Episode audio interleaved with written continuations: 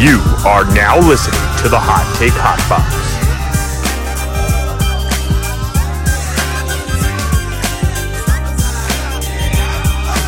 What a time to be alive, baby. Today is, I don't even know, Friday, March 26, 2021. This is the Hot Take Hot Box. It's like 80 degrees out. It is a gorgeous day. Looking to be a gorgeous day tomorrow. Going to be a beautiful weekend. I think it's supposed to rain on Sunday, but who fucking cares? You know, smoke them while you got them. Uh, lots to talk about. I, I don't even know where to say. The last week we did, oh, I left this podcast saying like ah, I hope there's more to talk about, and now I, I look at this week and now we have so much shit to talk about.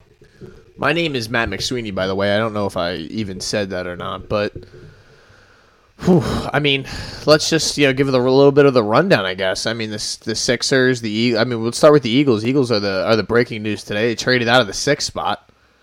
Uh, reports were that they were looking to move up for Wilson in the three. When, when they realized they weren't going to be able to do that, San Francisco trade, traded ahead. So San Francisco is now in possession of the three pick. Miami moves back to 12. And then about like 15 to 20 minutes later, Miami and the and the Eagles make a move. Miami moves back up to six. Eagles are going back to 12. Uh, they're swapping mid round picks, and the Eagles are getting a 2020 two, yes, 2022 first round pick next year. So, uh, you know, I mean, listen, there there's a lot of, I guess there's going to be a lot of differing opinions on whether that trade is a good move or not. I personally, I, I mean, I don't, I don't like trading that pick. I understand you get a first round pick back, but what are the chances that you are looking at drafting this high? Like again, next year. I mean, just just looking forward to next year. I mean, the, your only chance of getting that pick would be your own pick, because the the the if everything goes as planned, Carson plays all the games out in Indianapolis. We have three first round picks next year, and one of them's Miami, one of them is uh, the Indianapolis Colts, two teams that were on the cusp of the playoffs last year, and it seems like Miami is trending upward. Colts are also trending upward. So you have to imagine those picks are going to be somewhere in the 20 section. Uh, you know, give or take a few, maybe 18, 18 to, to 32. It could be any of those. I don't think they'll win the Super Bowl, but you know what I mean. They're they're not going to be uh, per se uh, NFL like lottery picks. Okay, like teams that didn't make the playoffs. So your only chance of picking this high again would be the Eagles is absolutely sucking next year, which you know it, it, it's it's possible. So now you are essentially out of the quarterback game unless you pick a Mac Jones at twelve, which will just cause my I think my head would explode on the spot. I, I'm already just infuriated because obviously the like like we have said on this podcast, and you know I always like to I, I like to talk about when I'm right, and I never talk about when I'm wrong. So I they keep saying that they're they're, they're again another example of when they say they're going to do something and then they do the exact opposite. Like when like like when they said they were going to build around Car or they were going to try and uh, mend the Carson relationship there obviously was no intention on doing that, and they, and they shipped them. They're, they they, you know, no one asked for a trade, but the Eagles never really whatever. Okay, all all the nonsense that that we heard back and forth about that. Now we hear a couple weeks ago or a week ago that Jalen Hurts that they're going to build around him. That they that Jeffrey Lurie wants to give him the best opportunity to you know be successful, and they want to build a team around him. And then they try and trade for Zach Wilson. So, or the third pick, which they, you know, Ian Rapoport said would be uh, used for Zach Wilson. I'm looking for the tweet, but uh, it looks like he deleted. It says rephrasing an earlier tweet for clarity, which means he probably deleted it. Early on in the draft, in the draft process, the Eagles felt Zach Wilson was a strong prospect, but for where they are, they felt moving back and collecting a future first rounder was a better way to build a team. Yeah, I'm, I mean, in theory, that's probably correct. But the guy, uh, like we, you know, uh, it's just beating the shit out of a dead horse. Uh, mutilation at this point. But I, I mean, uh, how in the fuck am I supposed to feel good about this Howie Roseman getting another first round pick? And uh, who's he? He keeps trading back into into the spot where he continually fucks the pick up. Like right in that 18, like the that teens range. uh, You know, I know he's 12, but I'm just saying, like he, well, you have more percent chance of success, I would say, picking at six than you are finding an, a great player at 12. Now I get the more, you know, the the more picks, the more chances you have, and uh, I get all all that. But I feel like they're this draft is telling you that there is a bona fide playmaker right there at the top of this draft. However you however you split it. Now maybe they think they can trade back and get that. Maybe they think uh, there's another way to build a team. They want an a lineman. Um, uh, okay, that's great. That's all cool. That's fine. But again, they were just trying to trade for a quarterback 20 minutes before, and once they realized they weren't going to be able to, or, or trade up in the draft, which that makes sense. That that seems like a uh, Howie maneuver. You know, he, he he right away turns and trades back because I guess he has no intention on picking a, a wide receiver or any of the guys that we uh, are salivating over or getting excited about. He he has no interest in it. So what what what would what would be the goal the gain in trading back? Is it about the future drafts, which you know I'm sure he wants people to believe, and it's not. It's not. The only reason you would trade for another first round pick like that is because you plan on trading all of those first round picks for something. May that be a quarterback, may that be Russell Wilson, may that be Deshaun Watson, whatever it is. I don't know how possible any of that is. I mean, Deshaun Watson has about 30 civil uh, lawsuits about, out against him, multiplying by the day of women claim, you know, claiming that he's made, you know, like sexual assault allegations and, and whatnot. And it's just all murky and disgusting and, you know, something not something that I'm trading three first round picks for. That that's definitely for sure. And right now it seems like the you know I had like I literally have no idea what they're doing.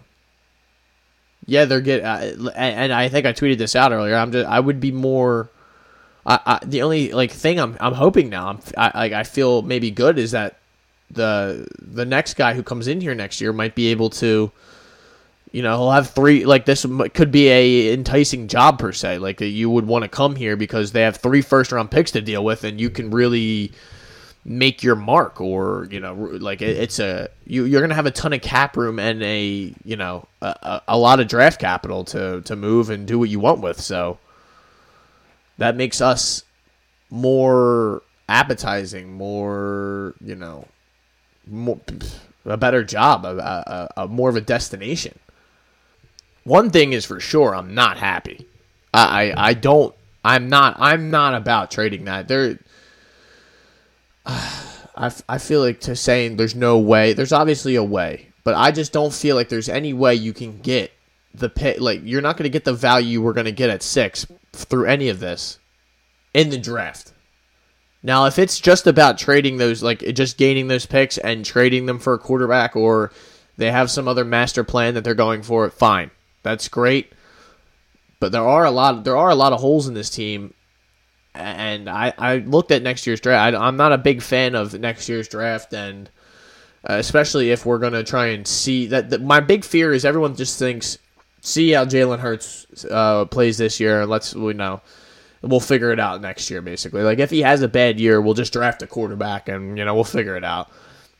I think that sets us uh, into a horrible, uh, like a sick, uh, dirty cycle of just running through these quarterbacks. And I don't want to become the Bears or something like that where we we're just drafting Mitch Trubisky number one because we have the number one pick and he's the best. You know, he's the best quarterback this year, so we're picking him. You know, we're gonna pick Sam Howell or whatever next year. Kedon Slovis. So uh, Tyler Shough from Texas Tech. No, thank you. I mean, these guys could be could become great players. I mean, they have a whole other year to develop, and they're you know just because they're not the sexy big names doesn't mean they're not going to be great players. I understand that, but I just don't like kicking the can essentially, and just basically saying, "I will figure it out. We'll figure it out next year."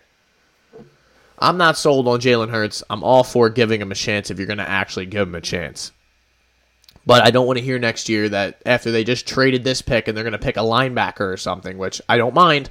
I've I've I've pledged for it or you know begged for it on this podcast. You don't need to necessarily pick a any any position anywhere you are. That was my whole thing. Like wide receiver or bust. Like I wasn't wide receiver or bust. It was okay. Like if if I said if there's Justin Fields there or if there's this guy there, like you have to consider it.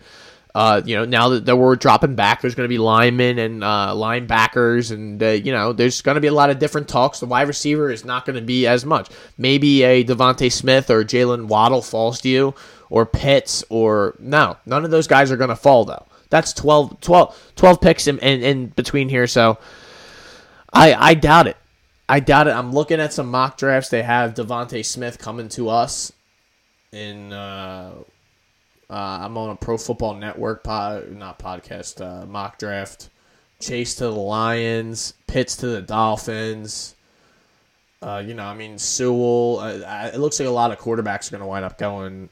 Might be all one, two, three, four. That, that, that's what this has. Lawrence, Wilson, Justin Fields, and Trey Lance going to the Falcons.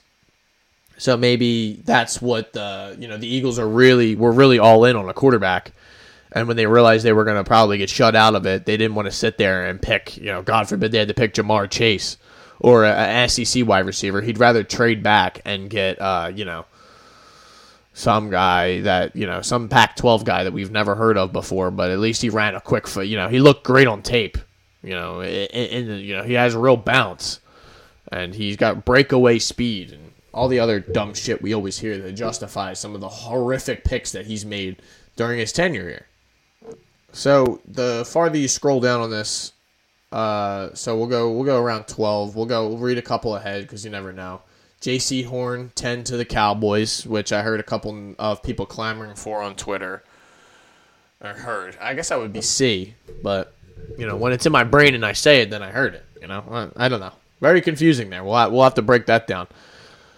DeVonta Smith to the Eagles, like I said on here, but a couple guys afterwards. Rashawn Slater which is the very uh, versatile lineman that they're talking about out of uh, Northwestern. He sat out the last year, so it, you know you don't get the same buzz as like that's the same reason. Like I mean, Sewell's up there, but he also doesn't get like the same praise because it's like oh we didn't play last year, so they're just going off the old tape and saying well yeah yeah we think you know he could be this he could be that like it's just, it's just I don't know excuse me but I don't know it's just different.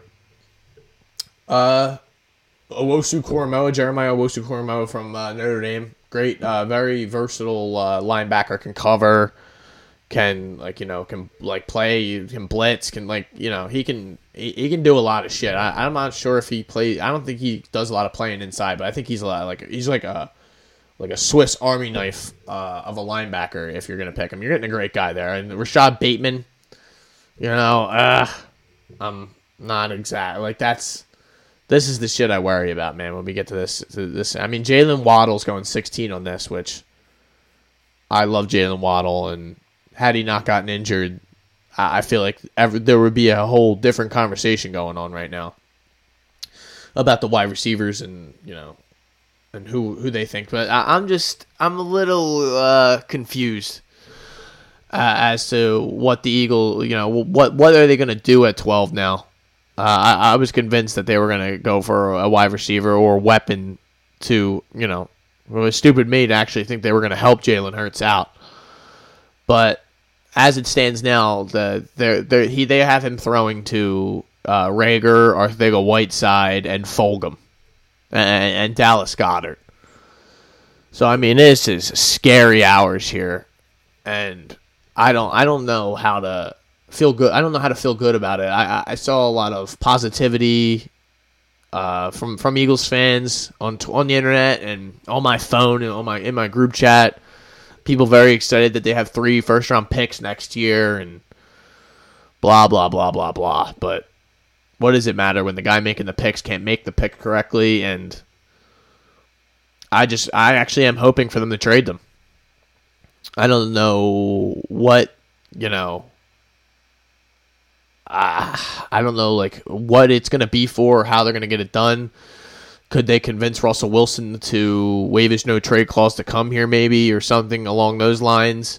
Because the word from them is they keep hearing that, well, Pete Carroll doesn't want to get rid of him and start over, but Russell's like, I'm pretty much done here. And guys like Daniel Jeremiah are saying, whether it's this year or next year, it's going to happen. Like a divorce is in, is imminent And when you you know you first, you start talking about it, uh, Green Green uh, Mike Greenberg uh, on whatever the fuck uh, Get Up or something, whatever the show is called in the morning. I happened to be watching it today, and he was just talking about funny thing like you, you can't you know you can't go back like that would be like if you were with your wife and you're like yeah well uh, you know I don't want to get divorced but if I was these are the four women that I would go and you know be okay with uh, leaving you for basically it's the same thing because he's just named four teams and said yeah uh, you know if you can move me to these guys I'll, I'll go but otherwise you know whatever so there's obviously a situation there and you, you know he didn't name us as one of the teams so I would be curious. I, I would be curious to see if one of these teams wants Jalen Hurts.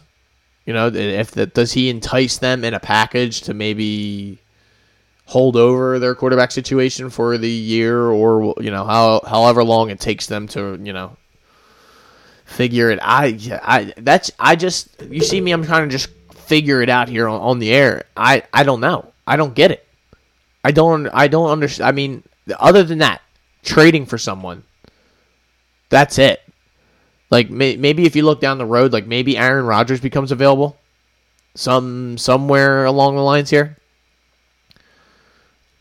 I I can't. Th- I, I mean, who else would you like? And he's older, but and you're not. But you're not trading. You know, and you're not trading three, four first round picks or whatnot. And they they obviously wouldn't be interested in Jalen Hurts.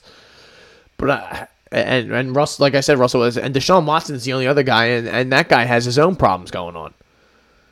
Do you really want him right now? Great talent. You know, 25 years old. Uh, he's got the the the, the world ahead of him. You know, future wise. But it's you know it's not exactly he's not exactly in a great situation right now. And I, I don't know if that's something that you want to take on. It just it, not even that. It's just trading first three first round picks or the whatever the price is going to be. Is that worth is that worth it for that as well? I say no, not right now. Not right now. Because I need a little more I need a little more clarity on what's going on there. I am I am not trading for that problem if it you know, I, I, I need more homework done. I need, you know, we need to know if this guy's a serial rapist or whatever's going on because it, uh, you know, I, I know accusations are accusations until, you know, whatever. But I, I just got to say, it doesn't look good when 20 women are accusing you of, of, of doing something. You know, you the the argument against it is oh it's all for money, but you know, uh is is that much? How much money are they really after? Is it really worth it? Twenty? You know, like those are the questions that are just popping off in my head. And uh, you know, with the Eagles, you know they signed Joe Flacco. That that obviously means nothing. I mean, if they if they traded up for Wilson, this place would have that, that quarterback room would have been a fucking cesspool of just you know Flacco trying to figure it out, Hurts trying to steal the job from everyone, and yeah, Hurts like Jesus, dude, can I go anywhere where they ever like give me a shot to, and believe in me? But Hurts also, you know, I have my own uh, doubts and criticisms of him as a as a quarterback, but he's a young guy, you know, he's he's he's only gotten better since his days in Alabama. Like Alabama, he was strictly a you know basically a running a, a, dual threat quarterback. Like he wasn't much of a throwing threat, honestly. Like he was you know strictly like tuck and run, and uh, it was like the throwing part of it wasn't really like a uh, a huge like I, no we weren't scared of Jalen Hurts throwing the ball, especially his time in Alabama.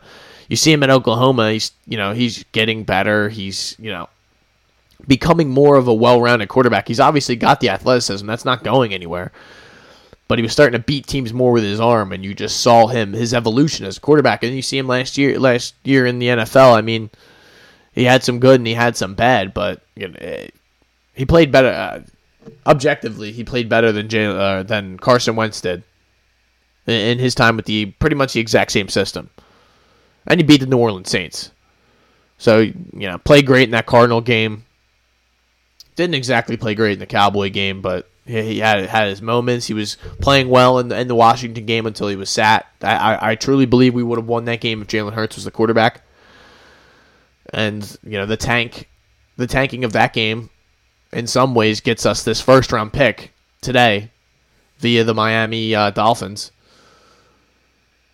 So it's you know there there's a lot of a lot in flux. A lot uh, is up in the air. I, I am worried about the status of my Philadelphia Eagles. I don't know what the next what the next move is. I think it, it, it might be. I, it's got to be probably a trade of of of the you know a trade of those picks for a quarterback. That's I think that their big move is. Obviously, I don't think that that like that's going to be a next immediate move they'll make. But I'm just saying like in the horizon, what they're what they're thinking is they're eventually going to be in the market for one of these uh, you know, quarterbacks that you know become available. Guy, maybe like a, a, guy like Stafford or something. You know what I'm saying? Like not him specifically, but so a guy becomes available after you know years of playing for a certain franchise, and you know I'm sure like you could trade for Matt Ryan now if you wanted to. If you know that's not my thing, but I'm just saying like if you thought he was a good quarterback, you could probably trade a couple picks for him, and you would you could get him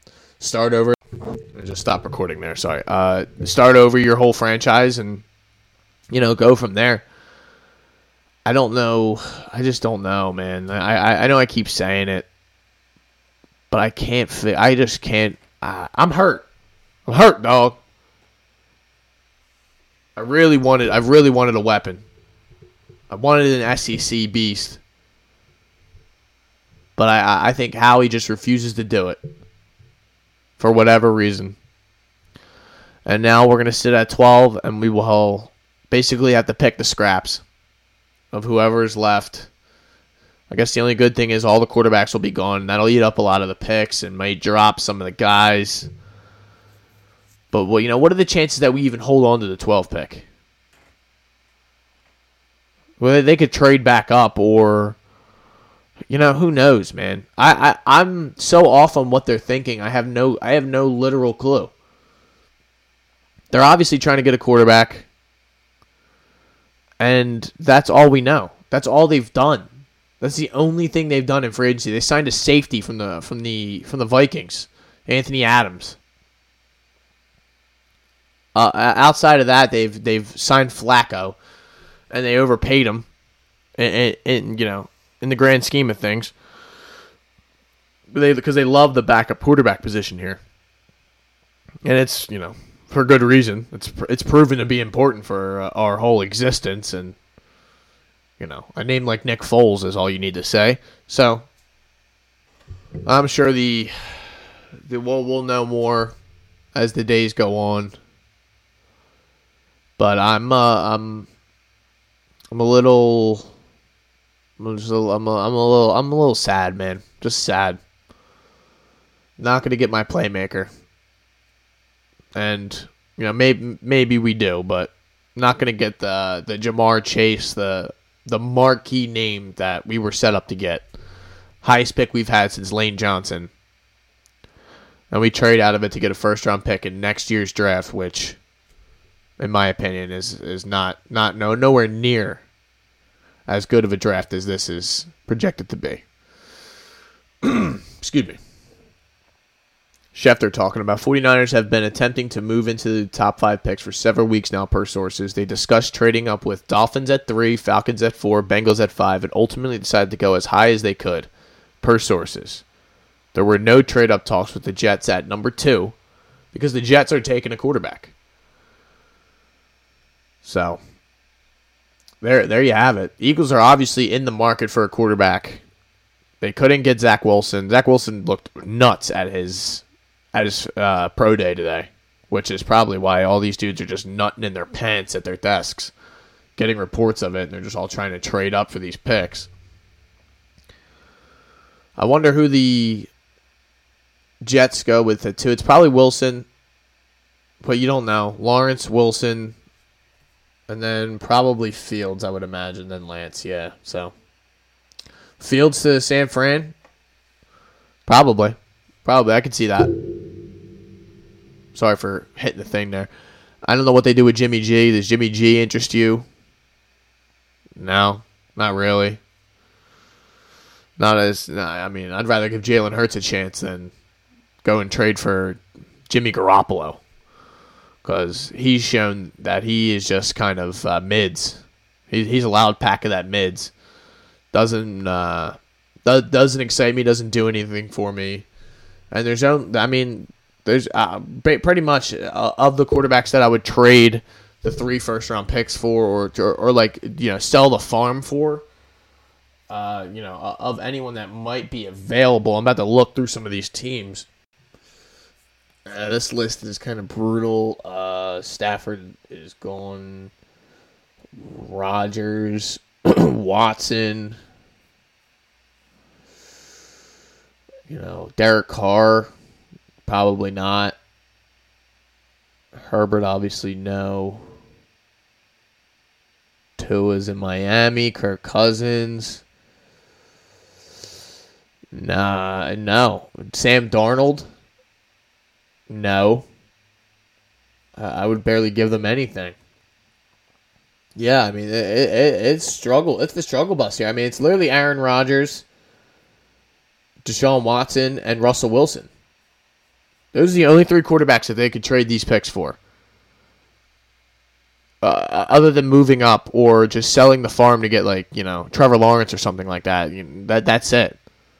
Or, or moving up in the draft, which they already tried to they, that that that that ship has sailed obviously. So let's either get those quarterbacks or slowly, methodically build this team and hope that Jalen Hurts is the quarterback. Which I what you what people I think are not understanding is that yes, we as fans have all the time in the world. We can sit here and watch this team grow and pick these guys. I don't think Howie has that kind of time. I think Howie needs results.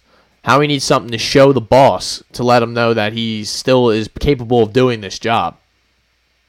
Because I think as much as we, you know, uh, talk about the relationship between these two and how how he's not going anywhere, I do think that at a certain point Howie's going to need to show something because I think Jeffrey, if Jeffrey really does listen, people are people are starting to people have 100% turned on Howie.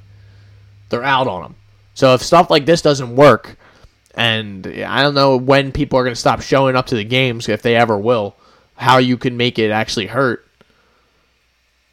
But it seems like it, it, it you know, at a certain point they'll have to look at Howie if if it doesn't work. If Jalen Hurts is a bust but then you know Jeffrey Lurie wanted Jalen Hurts, so you know who the fuck? This is such a, a what a clusterfuck cesspool this is. Just disgusting, murky mess that now we have to deal with. And thank God to Doug Pederson for being gone, and you know for, for his own sake. And I'll never ever give credit to Carson Wentz because he abandoned us. Okay, he 100% abandoned us. Don't ever forget it. Stop showing him support. He doesn't love you.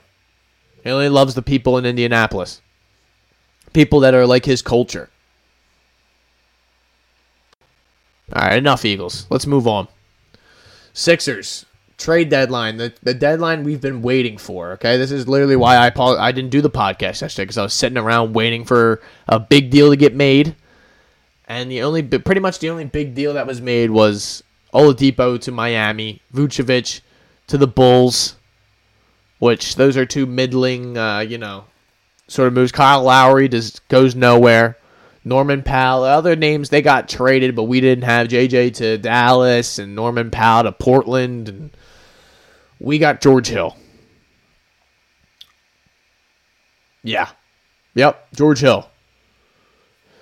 George Hill. Okay, so George Hill, he's been on. He's the the good thing is he's a veteran. He's been on a lot of playoff teams, championship seeking teams. Played for the Bucks last year. He played for the Cavs. He played for the frickin' uh, the Pacers when George, when Paul George was there.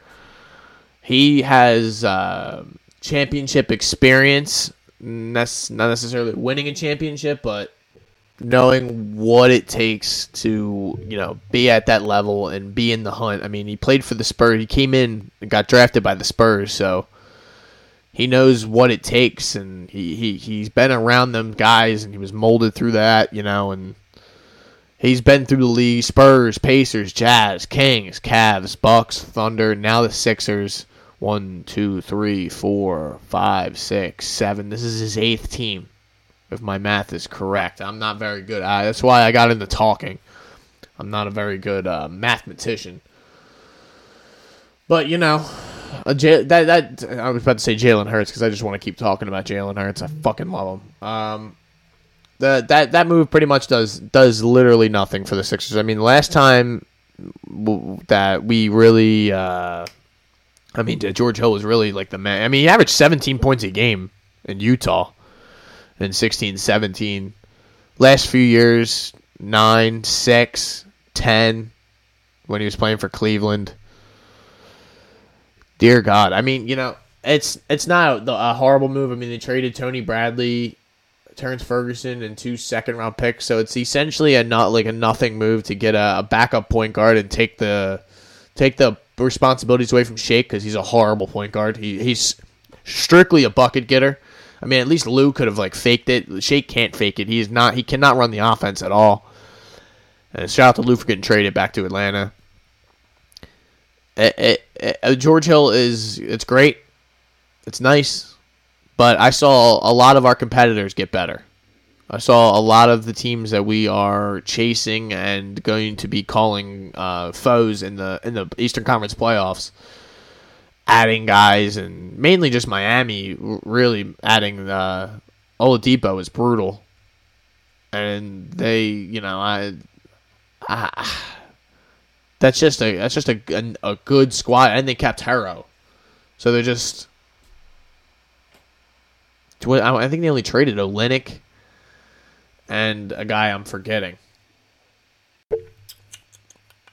Ah, Avery Bradley. Okay, yeah, that's why I'm forgetting. Uh, because who the fuck cares? Uh, he was, yeah, Celtics days were a long time ago, Avery. so the Sixers, that's it. I was very disappointed. I was it was kind of like uh, laughable to see the the Raptors hold on to Lowry after all that nonsense. The demands were they they were uh, they were fucking ridiculous. Let's just let me stop trying to censor myself. They were fucking ridiculous. They wanted Maxey Thybulle and two first round picks. Now the picks I'll give you with the NBA and the, and the, where the Sixers are those picks are basically second round picks. Now you can get guys like Maxey there, but when you're talking about making a trade for a uh, sure thing, a bona fide, an actual, you know, where you've seen the guy in the NBA and you don't have to wait for the, you know, to reap the rewards. Yeah, it's 100% worth it. And, you know, trading Maxey and Thybulle, you know, Thybulle, a guy that's in your rotation, you know that's tough. That's all that you know. The players and the picks. Uh, that's there's conversation that can be had there. There, you know, we can talk about whether that's a good move or not. I don't really want. I don't love trading Thybulle for Kyle Lowry, but one thing that I was never fucking down for, and I, it made me sick that this was just like people were okay with this, is signing that guy to a, to a, an extension. He's 34, 35 years old.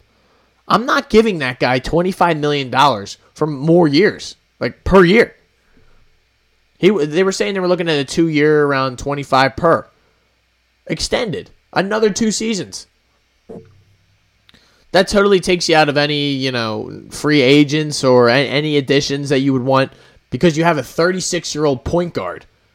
You know, and, he would be basically an off guard here, or, you know, him and he would be sharing point guard responsibilities with Ben Simmons and for multiple years. I mean, I, I mean, do we think he's going to continue to play at this level at 36, 37?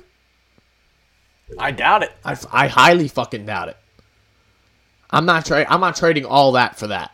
Kyle Lowry is not worth that, and he, ne- and he, ne- he never he never really was.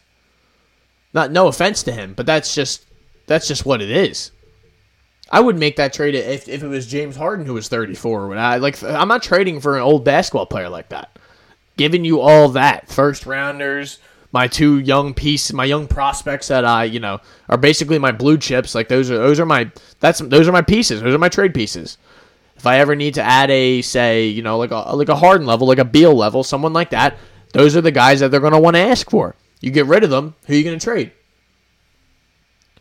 So I it, it's. It was like I said. I think I tweeted this out. I was happy, but I'm not happy because I wanted them to make a move. I wanted to see them get get another uh, get a piece, and I, I still feel like we could have gotten in on on that Miami trade.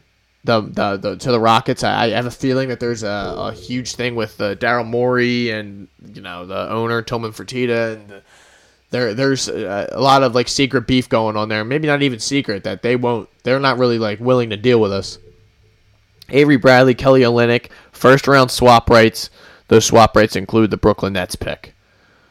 So like I you can't tell me we couldn't have beaten that or or tried to make the the money work. Uh, you know, I saw everyone was sucking Danny Green off because he finally made some open threes the other you know last night. That's just because he was playing his old squad. That doesn't change the fact that that guy has made some of the worst passes and decisions and, and all season long. I have no problem with Danny Green is standing, catching, and shooting, but anything other than that, once he starts dribbling and making decisions, that's where that's where the problem comes along. I don't have a problem when you're standing there. So uh, maybe it's good that they got a George Hill that they can take responsibility off of other guys and he can handle the ball, make decisions, and you can trust him. He's a little older, and he's signed to next year. So uh, I, like, like I said, I would like to see them do more, but I can't necessarily complain because this team is already elite. They, you know, they're number one in the Eastern Conference for a reason. You know, I, I could sing their praises all day. They didn't necessarily need a whole overhaul or you know huge star to come in here, but I would have liked some help for these guys. and I hear a lot of people saying that uh, buyout market, buyout market, but if historically people are not going to pick Philadelphia to come play basketball over going to Miami or Los Angeles or, or, or you know places like that, even Brooklyn. You know, Brooklyn now has you know three of three of the best basketball players on planet Earth. You know, and people like Blake Griffin and guys are going. You know, all sorts of veterans are going there. It looks like Lamarcus Aldridge is he's getting bought out. He's going to go to Miami. That's what the you know that front runner. He said he's going to discuss a lot with other teams, but he, that's what he's looking at. And now Drummond's available. Not that we necessarily need a center, but it would you know we just need something, man. We need some help. I thought we could have used like another a Norman Powell kind of guy. He it was expensive what he got traded. He got traded for a couple of Gary Trent and someone else. So I, am not exactly you know, and you would have to pay him after that. There's all that situation, but because uh, I'm not giving you a ton of picks for uh, you know, you know, I'm not giving up a lot of guys for a rental. I'm not giving up that much. So the the price has to be right, and I th- I just feel like you know Daryl wanted to make a move, and I'm, i know Dar- I'm not faulting the Sixers or Daryl. I I know they were trying to make a move and they, the Raptors were trying to hold them over a barrel and they were they were just not they were not doing it. They don't need we're not in a position where we need to. We're not desperate. but I do hope we don't look back and regret not making a move come playoff time when we really, you know, when we need these guys. When we need when when we need another thing or when if something bad happens, you know, I'm just I don't want to I don't want to regret not making a move, but I understand why they didn't and why they, you know, had to be uh, frugal and not not you know just pay pay the piper because it's it's not really worth it. It's not not a 28 year old Lowry. It's not a you know it's not a young guy that you can build around and or not even build around like put, bring him in and make him a part of this nucleus for a long period of time. Kyle Lowry, you know, yeah, maybe you could have if you think that he can help you at 36 at a high level. But I feel like leaving that spot open is the much better um, you know, decision. That's why I was mad initially when they signed Tobias Harris because I thought he's not worth the money, and you'd rather leave that spot open for somebody else in the future to come and take that that money, that slot, and. But it goes to show you how wrong I've been. I mean, this year he's been he's been on on fire.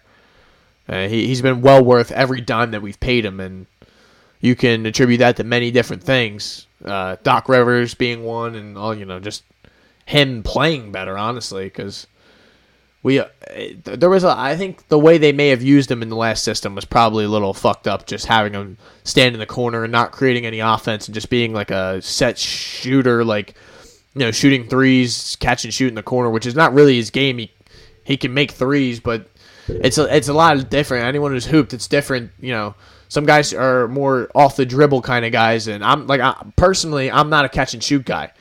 I, I, am a, I, you know anyone who knows me, I, I shoot the ball a little bit, but I, I am I prefer putting the ball on the floor first and like going left or right, like kind of like being off balance, as opposed to setting, standing in the oh, standing in the corner and shooting and making threes. I can do it, but I prefer doing it the other way, just because I guess that's how it's always been. Like playing in the backyard and playing it down at the uh, down at Wedgwood, down at down at the at the proving ground.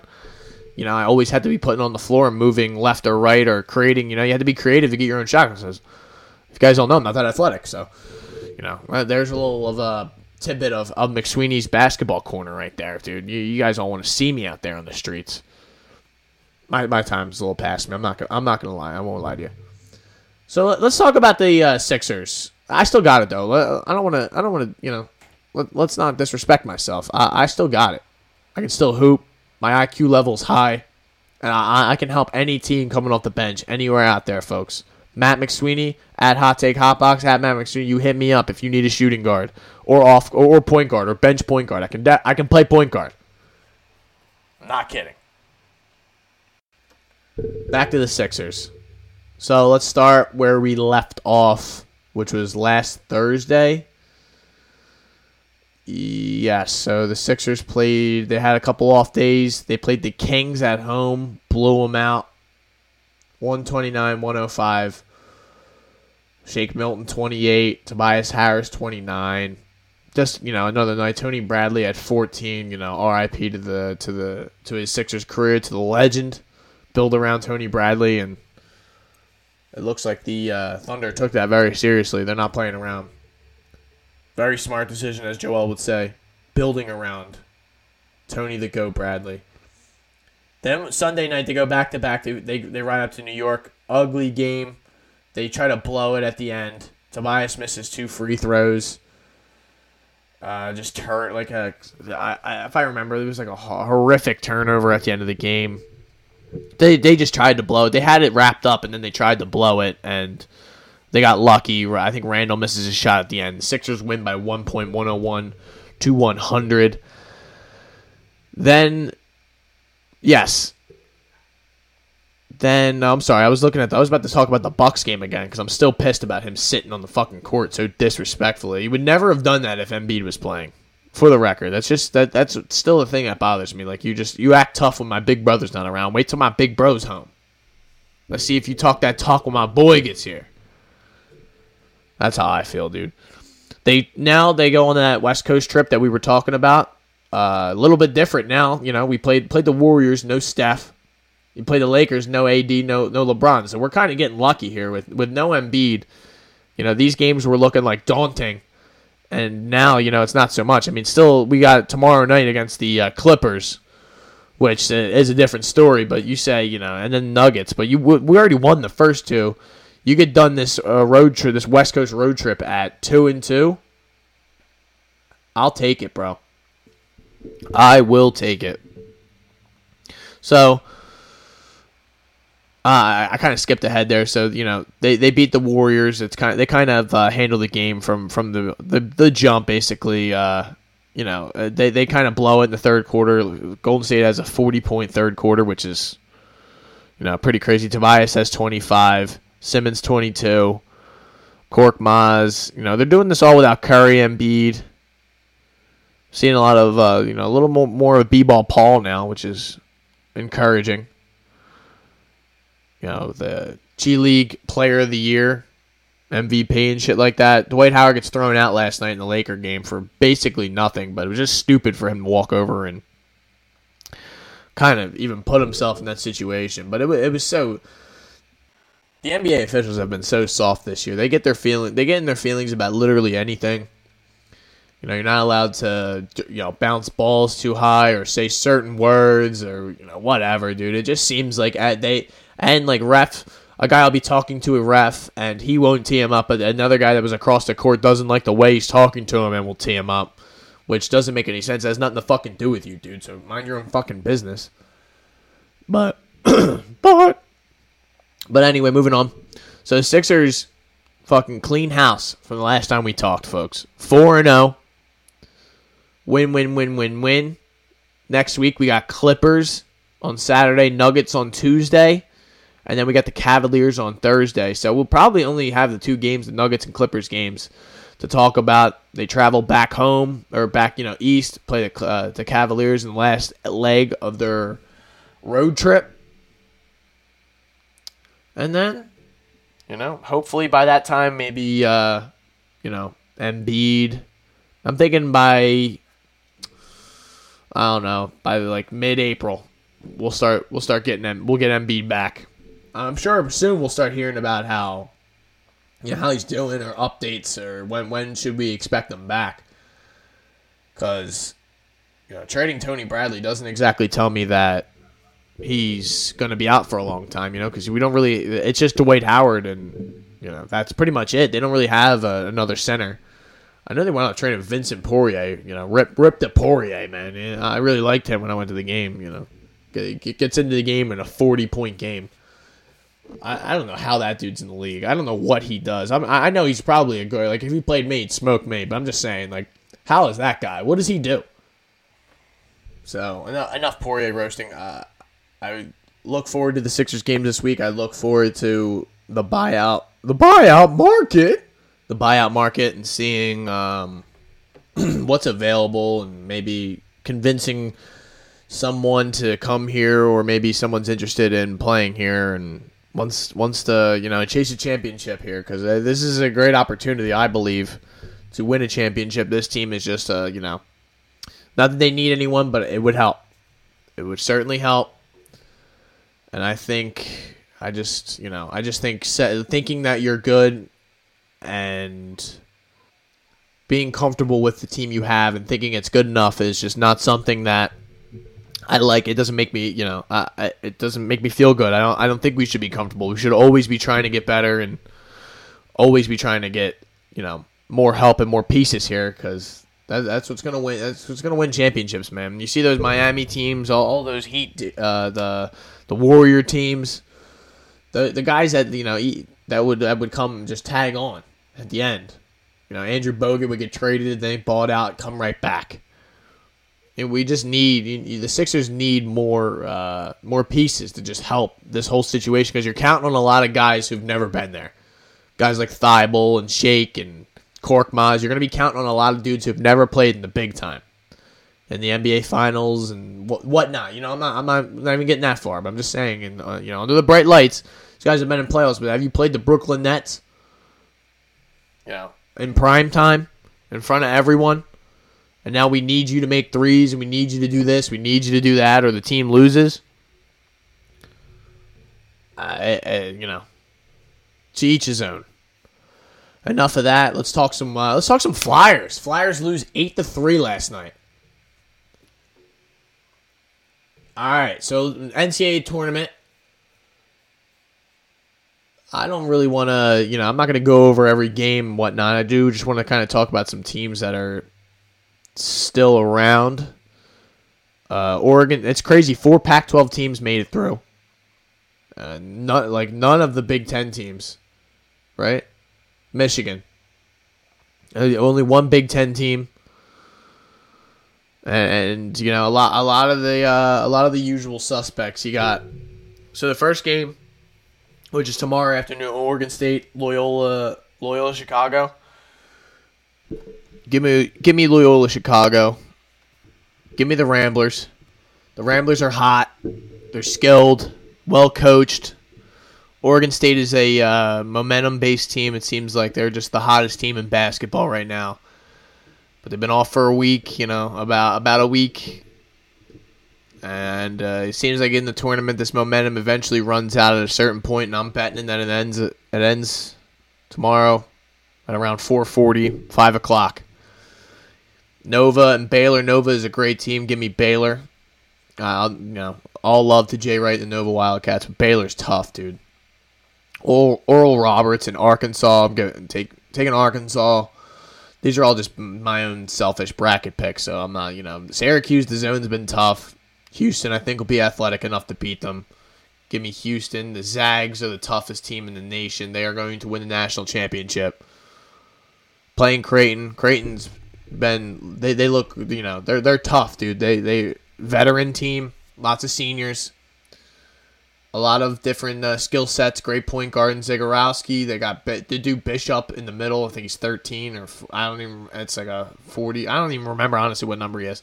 So I watched so much basketball this weekend, it's hard to keep track. Uh, Loyola also has that big white dude who's a beast, bro, and uh, and the brothers on Eastern Washington. That's you know that was another group of uh, guys that I uh, I liked. Florida State, Michigan is a tough game, bro. Florida State really has trouble scoring, but they're great on defense. And Michigan surprised me by just being able to put it on LSU the whole game. So that one I don't have a pick. So you know, have that have that what you will. Alabama and UCLA is another tough game.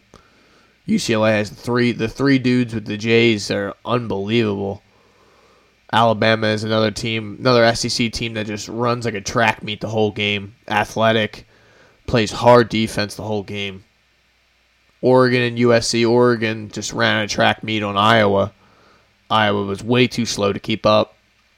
And USC run. Uh, they're coached by Andy Enfield, which is the dude who was the uh, Dunk City Florida Gulf Coast coach. Uh, I'm all in on that team. I don't know how much they're paying the Mobleys to go there, but uh, I think they're going to make it worth it. I think they beat Oregon. You know, Oregon's only had to play one game. They got out on the. Uh, they got out had not having to play the uh, one game against VCU because of COVID. VCU had to uh, forfeit the game, and you know they moved on. So that those are this weekend's games, and Monday and Tuesday they'll be playing the Elite Eight, which is sick. And then you know we'll do the same thing we usually do Saturday for the Final Four, and then Monday National Championship. All that happening in Indianapolis and in the state of Indiana. And uh, the tournament has been great. If you haven't been watching this year, you've been missing out. Uh, I thought it was thoroughly entertaining. I watched all the games, even though FanDuel was ripping me for money the entire weekend. I enjoyed it.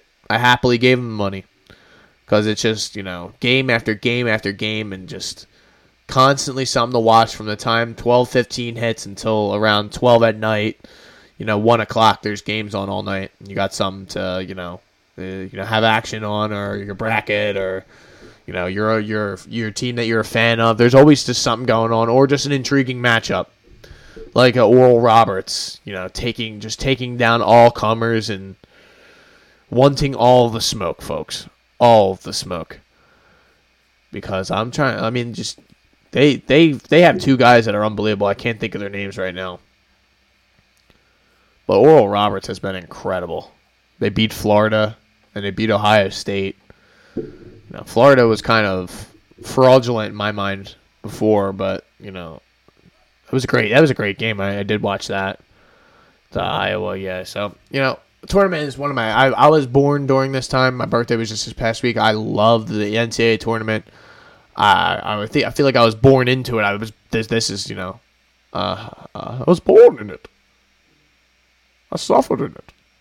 No, I, I just I just love the tournament. I love the you know the the hope and the the possibilities and just anything is possible. Anyone can win on any given game. It's just one game can you know if you don't come to play, you think you're better than them or whatnot, and you the other team, you know the other team thinks they're gonna win. They'll come in or like Oral Roberts does and just shock the world time after time. And you know you look at the seeds, the seedings that are left 12, 15, 11 12, 15, 11. Two 11s, yeah. So uh, great parity, great, you know, we saw a couple one seeds go down. Or just one, I'm pretty sure. Just the one one seed. Pretty awesome, man. Kansas goes down. Every year never disappoints. My Irish did not make the tournament, and they're bringing back Mike Brey again. Very disappointing. Very unfair. Very sad. So, you know what's next. Phil's. Uh, true. Well, by the time we this podcast next week, we might be we'll, we'll we'll be talking about some Phils. We'll be we'll be getting ready for the game, and I'll probably yeah I'll probably have to either do a Wednesday or Thursday pod just to talk just to talk about the Phils. Get get ready for baseball season, and you know feel the vibe, see what see what we're doing, see see what everyone thinks about you know the upcoming year. All right, man. All right. So moving on, I guess we should talk about a little bit of UFC. Oh yeah, baby. Nothing like two big dudes fighting, baby. Nothing like it, and especially when they're trained killers. If you saw two dudes that were 260 pounds fighting outside the mall, you would stop with your with your bag of Auntie Anne's and you'd turn and look and go, "Oh my god, those are some big fellas, and they're swinging." And you would stop, and you would observe until one of them eventually fell. That's what's going to happen on Saturday night, folks. Francis Ngannou, Stipe Miocic, Saturday night for the world heavyweight title, the baddest man on the planet in the UFC and in the world. Man, this is this is one of those ones you, you're you're gonna be around the TV, folks. I tell you, not every weekend is a uh, you know shut shut your plans down and make sure you're ready around the TV at around twelve o'clock. But this is one of those nights, and the the card below it. I mean, Sugar Show returns as much flack as I've given that man, and I have not listened to anything he said before the fight because I don't I don't want to hear it. I don't really care. I need to be shown it. And even against Thomas Almeida, we'll talk about afterwards probably if he knocks him out and say, yeah, so what? What's next? But still, you know, uh, every fight is an important fight because if it's not, if you don't view it like that, then you will get knocked the fuck out. So the 2018 was uh, the uh, this Ngannou Stipe fight is a rematch from 2018 where Stipe went all five rounds. He wrestled him, he dominated him, and Ngannou just looked, you know, he looked lost. He looked green, as they would say and he just looked like he had no idea what he was doing when it came to the wrestling aspect of the of the of you know of fighting. So, you know, right after that he goes and fights. Uh, you know, that's in July. I remember that UFC 226 co-main event against Derrick Lewis, where they just kind of stood in front of each other and respect. They respected each other too much, but Derrick Lewis did a little more. And you know that was on the co-main event of Stipe and DC for the record. Curtis Blade, he knocked out Curtis Blaydes. Then he got like this is the. I'm just kind of explaining to you the run he went on to get back to the title. Okay, then he knocks out Cain Velasquez. He knocks out Junior Dos Santos, two heavyweight champions of the past, and he knocks out Jairzinho Rozenstruik. He also knocked out fucking you know Curtis Blaydes, which you know uh, Derrick Lewis just made it look easy, but that's not an easy feat. Der- Curtis Blaydes' three losses are, I believe, Ngannou, Ngannou, Derrick Lewis. But you can just see what his his Achilles heel is. What is just you know a guy who can hit you with a frying pan of a right hand, then just put your lights out. Which no shame in that, bro. Because any anyone who got hit by that punch that which was timed perfectly, you know, would have got knocked out. And that that will be said for Ngannou you know, maybe not the on Saturday if you believe Stipe is going to win, which he very much could, or you know, or not. Ngannou just knocks people out. He's going to continue to knock people out. So let's go over this. All right, Ngannou's the favorite. He's my. I'm going to go off of the UFC. I'm on the UFC website. I'm just going to go off what they say. You know how, how it's very different. You know, in all different places. But the, I'm just letting you know what I'm going off of. The odds I used last week when I went and looked on FanDuel after were fucking weird. And I'll talk about the last week's card because we if you look listen to any picks again, you know some weeks you fade, some weeks you don't. You should have faded last week because I, I, think I got hammered last week. I you know the, the Gregor Gillespie card, the fight got canceled. Holland didn't take it. Seriously. I'll get into it. All right, so let's stay on stay on one thing. Yeah, sometimes lose focus, people. All right. So Stipe, man, he's the best ever. You know, and if you're getting the best ever as an underdog, then I think you got to take it, dude. I really do. If he's a, a, any sort of underdog, you have to take it. I I, I will bet Ngannou KO because I just think that that's my gut is telling me that it's Francis's time. He, he's I, I don't think people just think he's going to be able to Stipe is going to be able to wrestle his way to a win here. I don't think so. If you watch the first fight, the first fight was a lot closer than you may you know you may believe as much you know after as much time has passed and the more people talk about it you would i thought differently of it when i went back and watched it. I said wow this wasn't as bad as i thought it was you know he still won he still dominated them but i in my brain i had this thought of it just being this complete bloodbath and it just seemed like a guy who you know, tried to knock him out in the first round, gassed himself out, but stayed in the fight the entire time. Never quit, never let himself get finished. He ate a lot of shots, and just continued to fight. And he, he hurt Stipe a couple times because you know that's. But Stipe's tough, dude. He's not going to be an easy out, and it's all going to be about if Francis can keep this fight where he wants it, standing up, and, and can can Stipe get inside without getting hurt. Because the first fight, the first round was just such chaos and it was just the way that Francis was fighting at the time. There was no real thought process to it. It was just kind of rush and just try to throw everything I have into this, into that, and just you know go for the kill. I think a big thing in this fight will be Ngannou having Usman in this corner.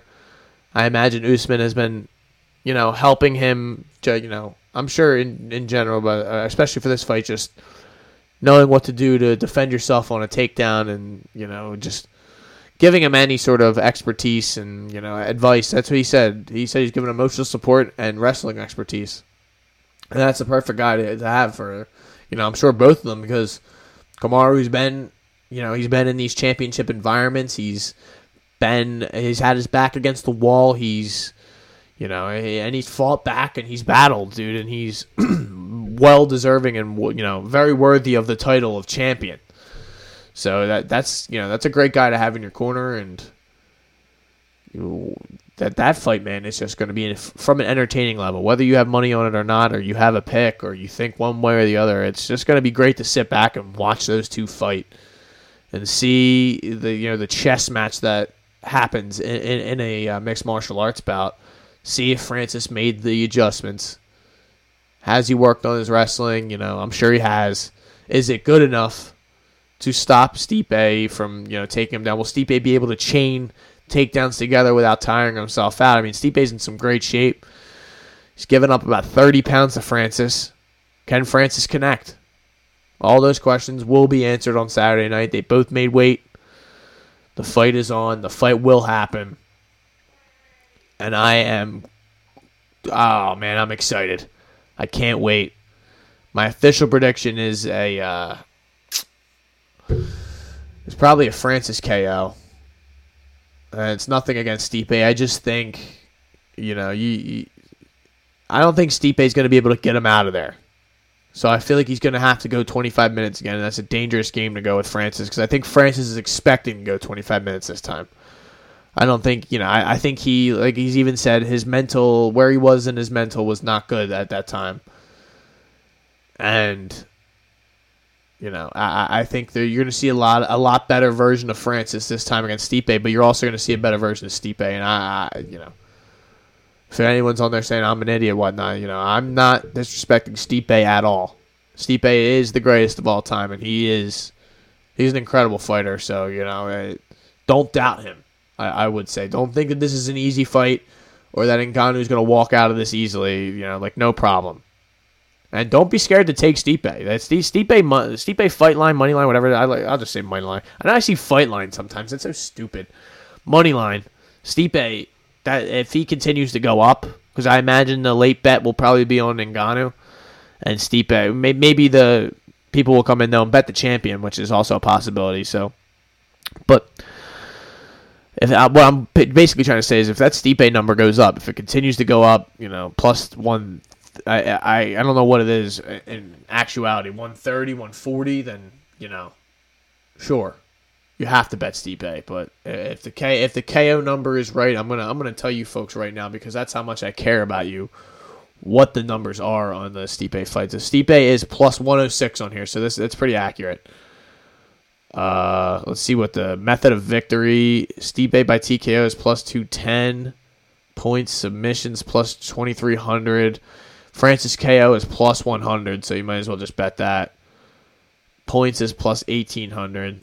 Maybe a Stipe by points or something like that if you really want to make some money. But like I said, it's going to be tough for both these guys to go t- 25 minutes again. And, you know, there's just so much, uh, so little room for error in a heavyweight, in a heavyweight mixed martial arts fight. And, uh, and in boxing anyway, but, but especially in a mixed martial arts fight with all the different variables should be uh, entertaining to watch, man. Uh, so let's move on. The co-main event is a is a is a very uh, intriguing and entertaining uh, on paper fight. Tyron Woodley, Vicente Luque. Vicente Luque is minus two fifty. Uh, we are one hundred percent firing Woodley, and I'll give you a few reasons. You know, Luque Luque is a great fighter. They He'll have the uh, the technical striking advantage. Woodley will have the power advantage. Uh, Woodley's also the better wrestler and grappler. So the you know, and Luque's never uh, fought someone of uh, I should say uh, of of Woodley's caliber. Woodley's a former champion. I don't think he's ever been in there with a legit former champion. Uh, his only loss in the UFC is to oh he lost to Leon Edwards, and he lost to Stephen Thompson. So he lost to Leon Edwards in 2017. You know, wins over like guys like Belal Muhammad and you know recently though Randy Brown, Niko Price. Uh, he lost the night of the Masvidal fight to Stephen Thompson. He got he got chewed up pretty bad that night. Uh, you know, he was in that fight, but he he got chewed up. Uh, he split decision to Mike Perry, which was you know I thought he lost that fight. He that's the one where he turned Perry's nose, and I think I had Perry that night though a wager of wager, so that that could definitely be clouding my uh, my judgment. But he knocked out. I mean, knocked out Barberena, knocked out Jalin Turner, knocked out Derrick Krantz, you know, knocked out Randy Brown as well, knocked out Niko Price. So I'm taking Woodley, bro. I don't think that that level of competition is up to the level of Woodley. Woodley is viewed as a bum now, and he lost to Usman, Gilbert Burns, and Colby Covington, the literal three best welterweights in the world in the UFC. I don't hold that against them, and I just think the odds at plus 200, maybe they know something that I don't, but I just think plus 200 is too good of a number, and uh, I will be I will be in on it.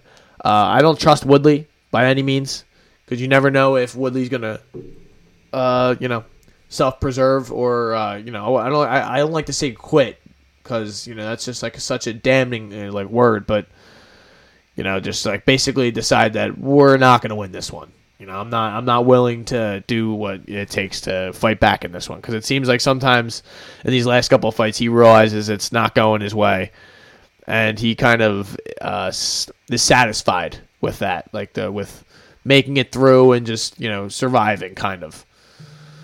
And you know, none of us have ever been in a fight like that, so I'm not going to, you know, tell you one way or the other you know whether that's good, the right or wrong decision. I mean, that man's fighting for his life in there, uh, but it's you know you you need that to be uh, a UFC fighter to be you know you're you're in there. You have to have a killer mindset and a killer's mentality and you know all of that whatnot. But it just seems like that's held Tyron back in the past when he's not able to you know fight back when things don't go his way. And I, I think uh, Connor, Conor, we've talked about that on here. Conor has a little bit of that, where it's when the going gets tough, he looks for the closest exit, uh, whichever way that is. For the you know, for some of them, mostly with the grappling stuff. I mean, the Poirier fight, you can't say that because I mean things weren't going well. He wasn't really dealing with the leg kicks as well, but he got knocked out. So you know, he got fucking slept. So you you can't really say he you know say anything real negative. Uh, you know, so let's move on. Sugar Sean O'Malley against Thomas Almeida. Almeida used to be a used to be that's like the third voice crack, bro. I don't think I'm ready. I don't think my voice is cut out for this shit anymore. So O'Malley, he's minus three thirty on the money line. Obviously, too much to play with there. But we do have KO plus one forty. All right, you know one of the prop, uh, you know plus two thirty and plus for the uh, points and plus 850 for the submission. I think the submission is something that you might want to play with here. He's got a great uh, ground game, but it seems like he's fallen like in love with the KO, obviously, and you know that's gotten him to the big dance, and uh, you know I'm sure all the endorsement deals and where where he's at now. So you know probably rolling up uh, Almeida in a triangle or something like that is not you know not his forte, but that just seems like some a, a uh, you know a possibility here, something to look uh, look at. Almeida's been knocked out. I mean, since his he lost to Cody Garbrandt in 2016, that was his first loss. He was 21 and 0 going into that fight. So he loses to Cody. He knocks out a man named Albert Morales.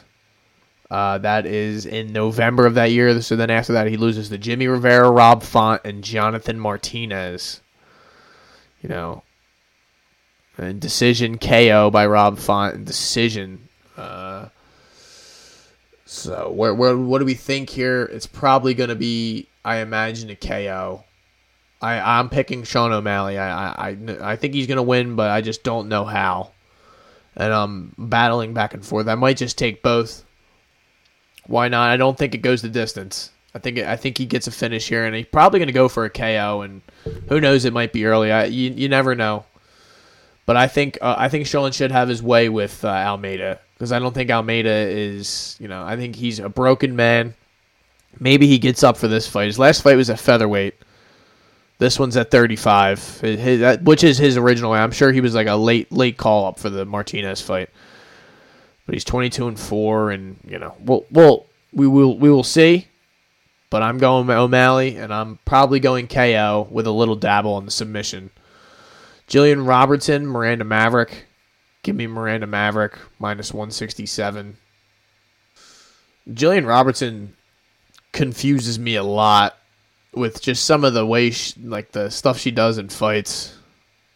And, uh, you know, it's like I've talked about my my uh, mentality about a lot some of this on on here. It's just you know if I feel like I can't trust you, then you know why why would I bother betting you? This and she seems like a uh, she's very uh, this might be like a grappling battle I should say. And Miranda Maverick's young. She's only 23 years old. And she's not really been in there with the same level of competition that Robertson has been and she's been in the UFC since what 2017 and 2017 pretty much 2018 so i mean that's a lot more experience and she's been. I mean how many fights does she have? One two three four five six seven eight nine fights in the ufc so that's a lot more experience than miranda maverick with her just one fight. And i guess we we, we will see. I i mean the more that i just explained that to you it seems like uh, robertson's a live dog but I, I just like Maverick. I'm more of a fan, and I am going with her. But folks, you you, you got to look at both sides. You got to make your own decisions. Don't just listen to me. I give you. I'm giving you the information. I'm giving you both sides. I'm giving you my pick, but I want you to make your own choices, folks. Uh, that's that's that's what's the most important here. Okay, when you go to the window, you want to feel good about it. All right, you want to have all the information bothers you when you go and bet and then you find out the guy missed weight by like six pounds or something. You're like, whoa, what the fuck? Which sometimes when I do these podcasts, you can't really know because uh, the weigh-ins aren't until Friday. But you know, you got to do your research, folks. Khama Worthy, Jamie Mullarkey. That's absolute malarkey. Malarkey, that, that's like right up the middle, it seems like.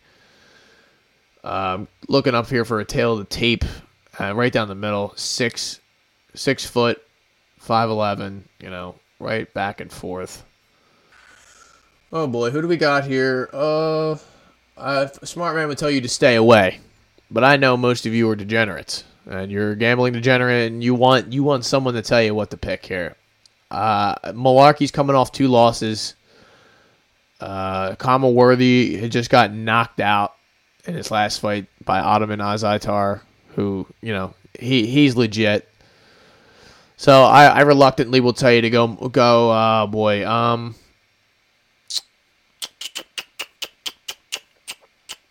uh, give me, give me Mullarkey. Give me Jamie Mullarkey.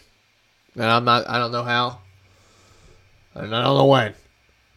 But give me Jamie Mullarkey to beat Khama Worthy and that will round out the uh, main card here. Uh, you know, see if there's anything in the prelims worthy of discussion. Uh, Alonzo Menifield and Fabio Cherant. Um, yeah, I assume Cherant loses. I don't know anything about him. Um, because I believe he was supposed to fight Will Knight. Will Knight pull had to pull out. Yeah, COVID related. So He's fighting some man that calls himself Fabio Cherant. Uh, Jared Gooden had a, had a war with the scale today. So I mean, him and uh, Abubakar Nurmagomedov, which I believe is Khabib's cousin. which you can never tell who's an actual brother or who's not, and what what the relationship is, and whatever. So, I mean, he just got submitted by David Zawada in two, in 2019. The guy, like I said, the guy he's fighting. This is one you stay away from. You absolutely stay away from. And you probably, I mean, Jared Gooden stinks. So if uh, you know, and he's plus 200. So uh, Nurmagomedov should win.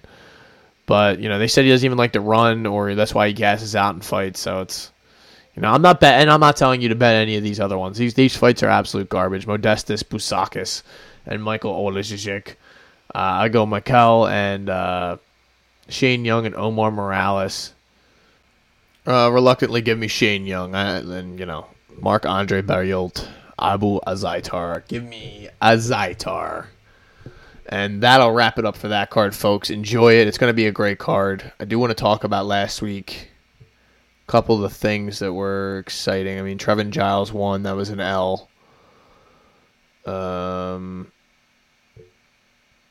Marion Reneau lost. Grant Dawson won in the last second uh, on a uh, ground and pound strike to Leonardo Santos. I believe Grant Dawson was a pick, though. We did get that right. Uh, Yanez knocked out uh, Gustavo Lopez. Uh, I didn't. Yeah, I don't even remember making a lot of these. I'm sure we didn't pick a lot because this card was garbage. Song Kenan was the one that hurt. Max Griffin knocked him out, and then Derek Brunson just dominates Kevin Holland. Holland's joking around the whole time and embarrassing himself, in my opinion, and loses the fight. I saw a lot of people making excuses for him, but you know, there, there one there's one difference between joking and then there's another thing between like you yo you're losing. It's time to like start doing something about it and I, I do believe that he could have done something about the take. Uh, like I just don't know how you make it that far into fighting and you have no idea how to defend a takedown, because the takedowns that uh, Derek Brunson were shooting at him, you know, uh, after the first round, second, like Derek Brunson was a tired man in that third or third, fourth round. He'd been cracked. You know, Holland was 100% in that fight, and it just didn't seem like he ever really wanted to, you know, really go after it he was scared of failing. That's what I. That's how I put it uh, after the fight. It seemed like it was like a defense mechanism for coming up short and knowing that he he was actually um, you know at, at, a level where you know his skills might get tested because he's not you know knocking out uh, you know what's his name uh, I can't think of Georgia uh, you know Joaquin Buckley, Anthony Hernandez, Darren Stewart split split decision. Okay Charlie Ontiveros. I think that's the guy who looked like uh, LaMelo and Jackson Mahomes combined. Uh, and then Jacare knocks out, which he was doing the joking thing there and got lucky. Maybe he thinks that that's a thing. He could just joke around and get lucky the, the whole time. I mean, even the end of the fight, he's like walking away from Brunson, like, like, haha, like, like do something, like come at me or something. Like I, I didn't get it.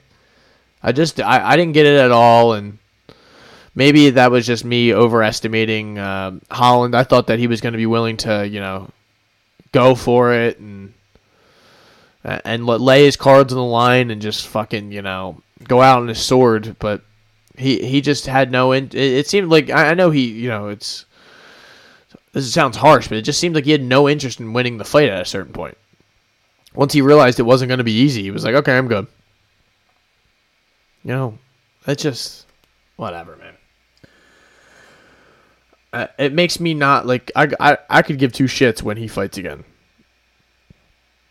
They're not going to put him up against you know someone in the upper echelon of the division. He he's going to have uh, like if he goes back and he's going to fight like who again? Who? Who? Jack Hermansson? Maybe you know something like that. But no, I I just don't care to see him fight anymore. If that, that's what you're going to do, if you're going to if I'm going to sit down and waste my time watching you fight and getting excited to see you fight, and then you come in, it's a big joke. Like you're not going to, you know, not at the very least entertain me. I wasn't entertained at all.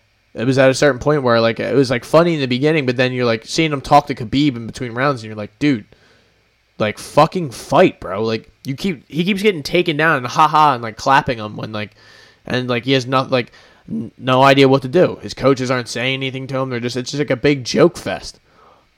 That's great. I mean, that's great. You're not going to win a lot that way. You'll have a lot of fun. life life will be great, but you're not going to win anything because uh, everyone else is taking it seriously. Derek Brunson was taking it very seriously. And I liked how Derek Brunson didn't give him the time of day, never uh, validated him, never gave him the you know the credit or any you know any of the shit that he was seeking. Just he was just like, hey man, wanted to be friends, like big joke. Like no, it was not a joke to Derek Brunson. He came in there, he did his job, and he got it done. And he, he should be proud of himself, dude, because uh, you know, I, I, I although I picked against him, you know, it, it, it was impressive and it was cool to see him do well. Yeah, not you know not do well, but just like prove his haters wrong. And you know, it's just he's a very he's a nice guy, and uh, you know, as much as I you know maybe picked against him or you know hate on hate on some people, even though I'm rooting against you. You know, I appreciate it when you're able to prove your all your haters wrong, and you you come up on top, and you know you deserve the credit. You know, and I like to give the credit where it is due. Folks, I'm running out of words. I'm running out of patience, and I'm running out of energy, folks. So that's about it for me. Uh, we will do another episode. Maybe next week we'll do two episodes, one baseball related, and probably you know, I I, I want to start breaking uh, these up into different, you know, segments and whatever. But for now, I'm enjoying doing the podcast and just talking my shit. And I hope you guys enjoy it too. So I appreciate it. Thank you very much, ladies and gentlemen. This has been the Hot Take Hot Box. You are now listening to the Hot Take Hot Box.